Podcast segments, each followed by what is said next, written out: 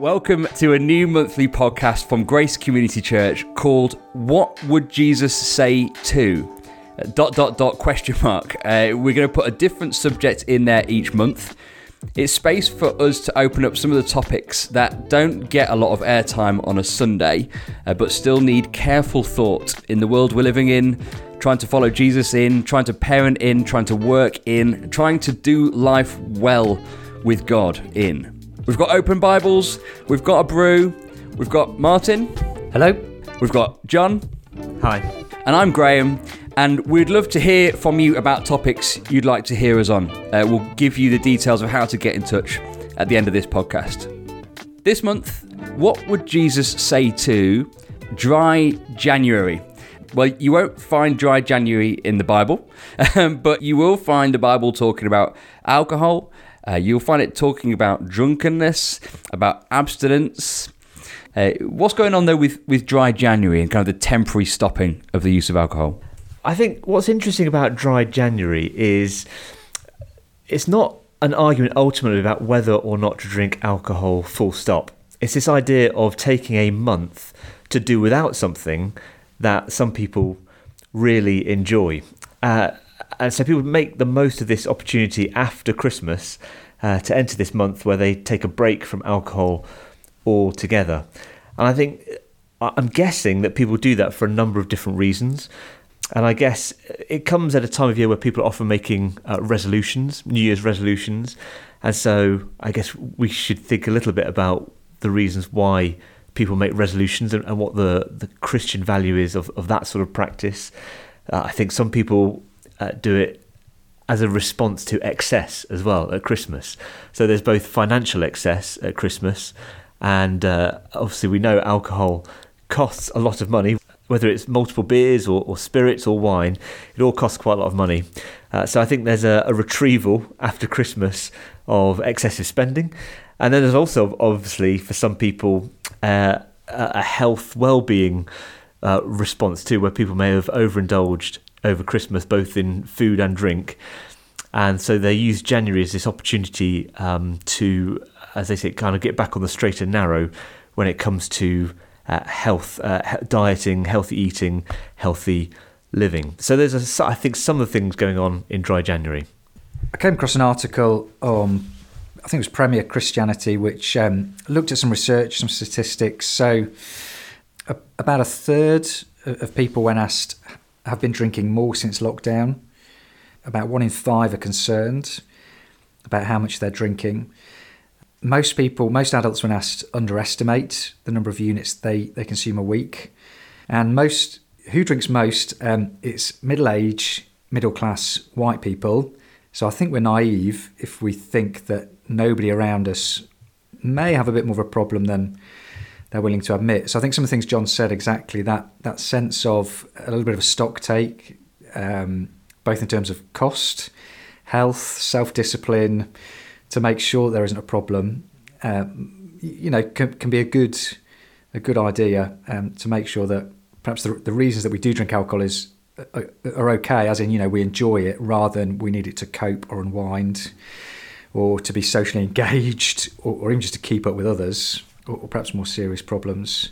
So I think there are probably there some good reasons why Christians want to make sure we're not being mastered um, by anything, even good things. Our doctrine of the fall reminds us that kind of by nature we're predisposed to, to take good things and misuse and abuse them.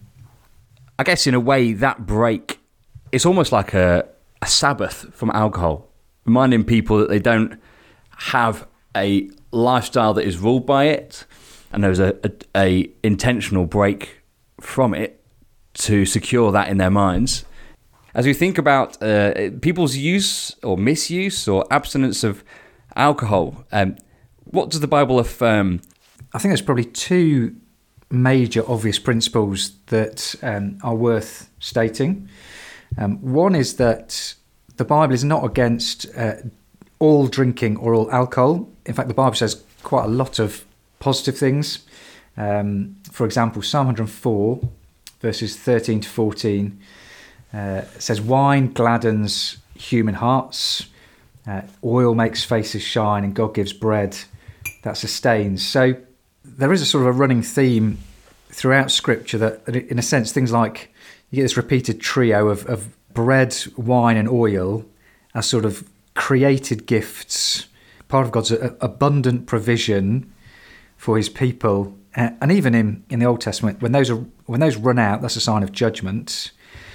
And some of the prophetic texts speak about the restoration of those as being um, signs of favour, but, but also sort of eschatological, kind of looking forward pictures of new creation. So actually, the Bible's quite positive about the created gifts of bread, oil, and wine.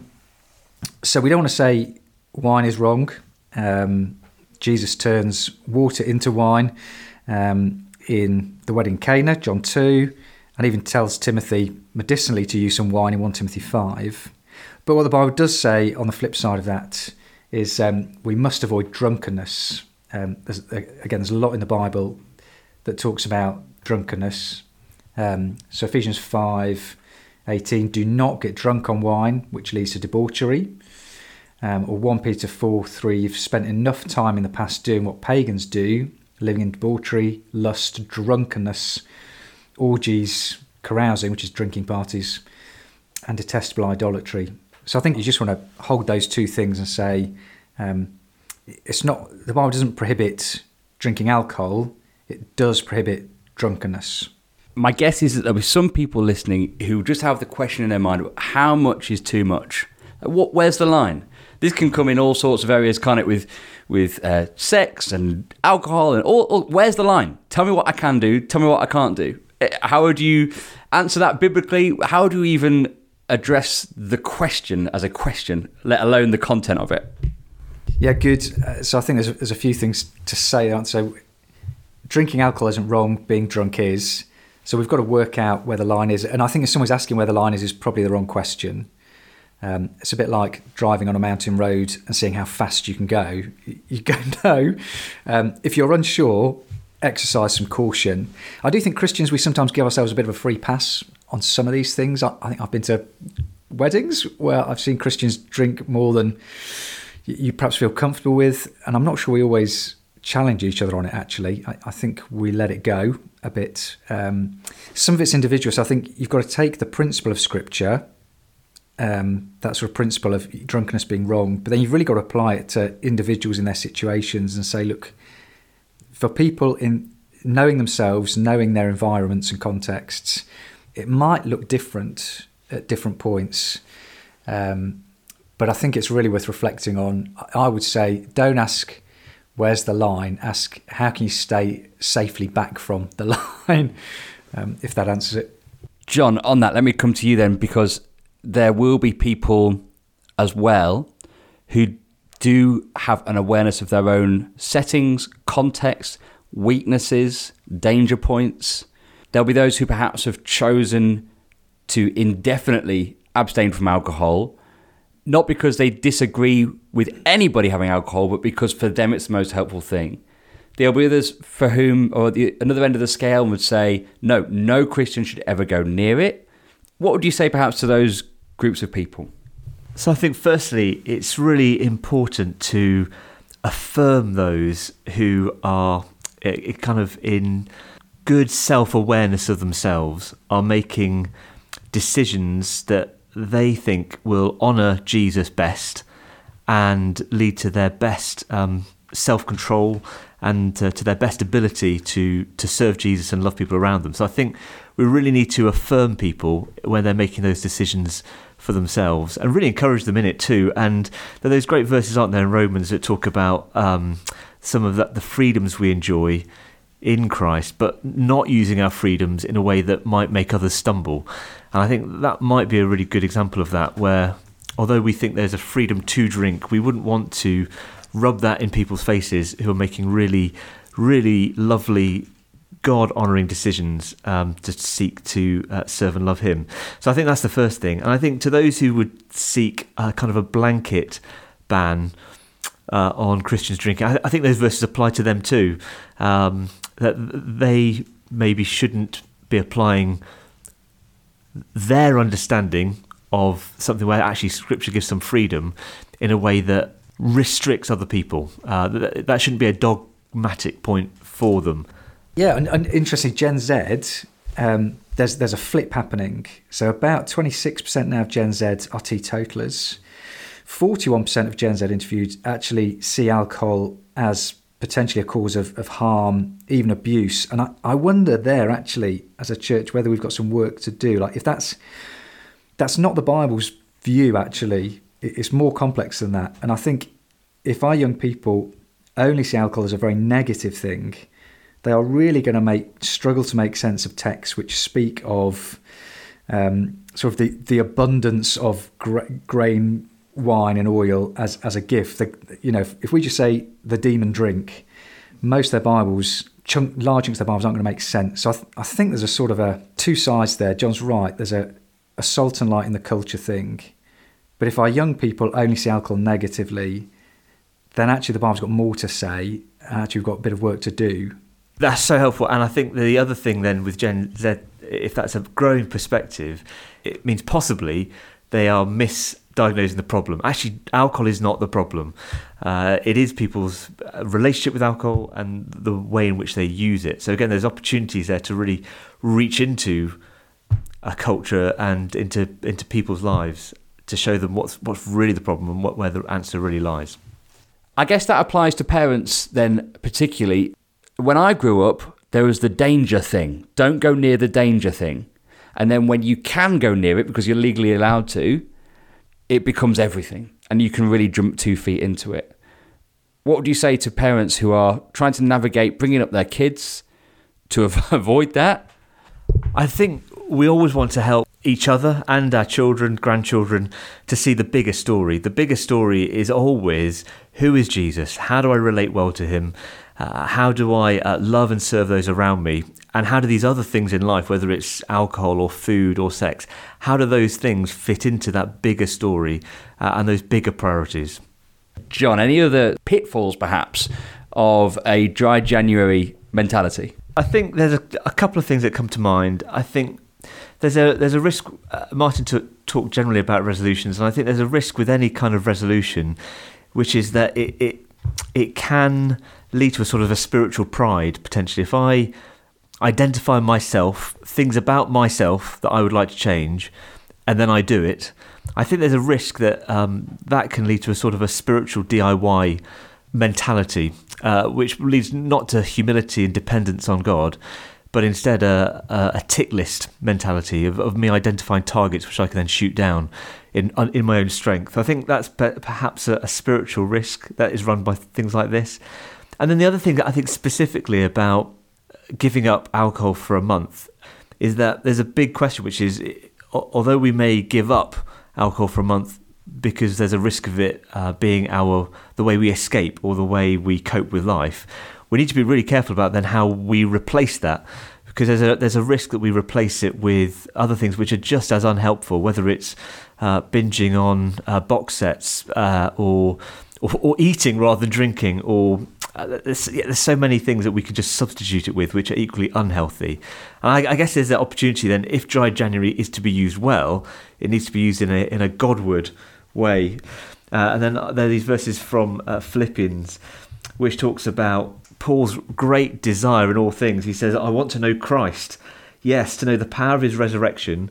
And participation in his sufferings, becoming like him in his death, and so somehow attaining to the resurrection of the dead. Not that I've already obtained all this or have already arrived at my goal, but I press on to take hold of that for which Christ took hold of me.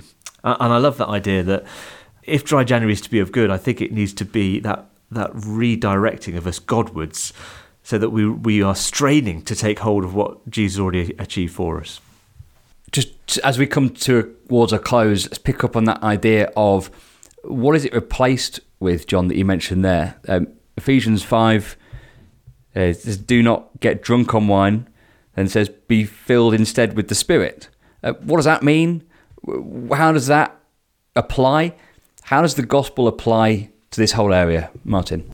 There's a really good opportunity here, actually, for us to think about. So, so what's going on in our culture? When our culture, people in our culture say, you know, dry January, that'd be great. That that will give me something. It will give me fresh focus or new energy or um, what is it they're looking for? And I think as Christians, we want to say, in some ways, that the thing that people are looking for in dry January is really something that only God can give them by His Spirit. So that, that's a great verse. Don't get drunk on wine because it, it, won't give you what you're looking for, but actually the Spirit can.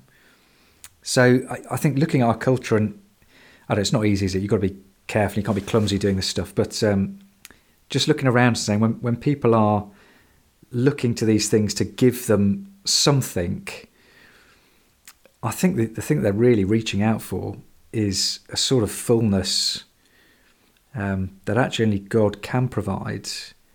And I wonder if dry January is just one of those little indicators that people are reaching for something. And we kind of know what that is, but they've yet to find it. And actually, they, they won't find it either in a bottle or the giving up of a bottle. I think that's so helpful because if dry January is a response to some of the problems people see in their life, whether it's overeating or overspending or overdrinking before Christmas, then I think it's really helpful as Christians to remember that the problem is so much graver and deeper than those things, but the solution is so much more satisfying and richer than, as Martin says, just uh, giving up a bottle. Let's finish this off then. Uh, if the question is, Martin, what would Jesus say to dry January? What is his answer? oh, goodness, you want me to summarise the last whatever minutes? Um, yeah, I think I, I think John's done a, a, nice job of just that sense of look. If if you're doing it for that sense of self discipline, a little bit of a spiritual, physical stock take, um, good. If you're doing it because actually there's there's a bit of a deeper problem that perhaps needs a bit more work, or you're replacing other things, then it might not be as helpful as you think it is. Self discipline is good, but it can have, as Paul says in Colossians 2, a sort of a, a false humility sort of trapped trapped in there. John, Jesus walks into the room. We're discussing dry January. What would Jesus say to dry January? Uh, just some verses from 1 Corinthians 10, I think. Uh, so, whether you eat or drink, or whatever you do, do it all for the glory of God. Do not cause anyone to stumble, whether Jews, Greeks, or the church of God, even as I try to please everyone in every way. For I'm not seeking my own good, but the good of many, so that they may be saved. Follow my example, as I follow the example of Christ. Thanks, John. Thanks, Martin. Thank you for listening. Share it with a friend if you think they'd find it helpful. And we'd love to hear from you about topics to discuss in the coming months. Info at graceinthecommunity.com. You can email us there, info at graceinthecommunity.com. Uh, thank you for listening to What Would Jesus Say To?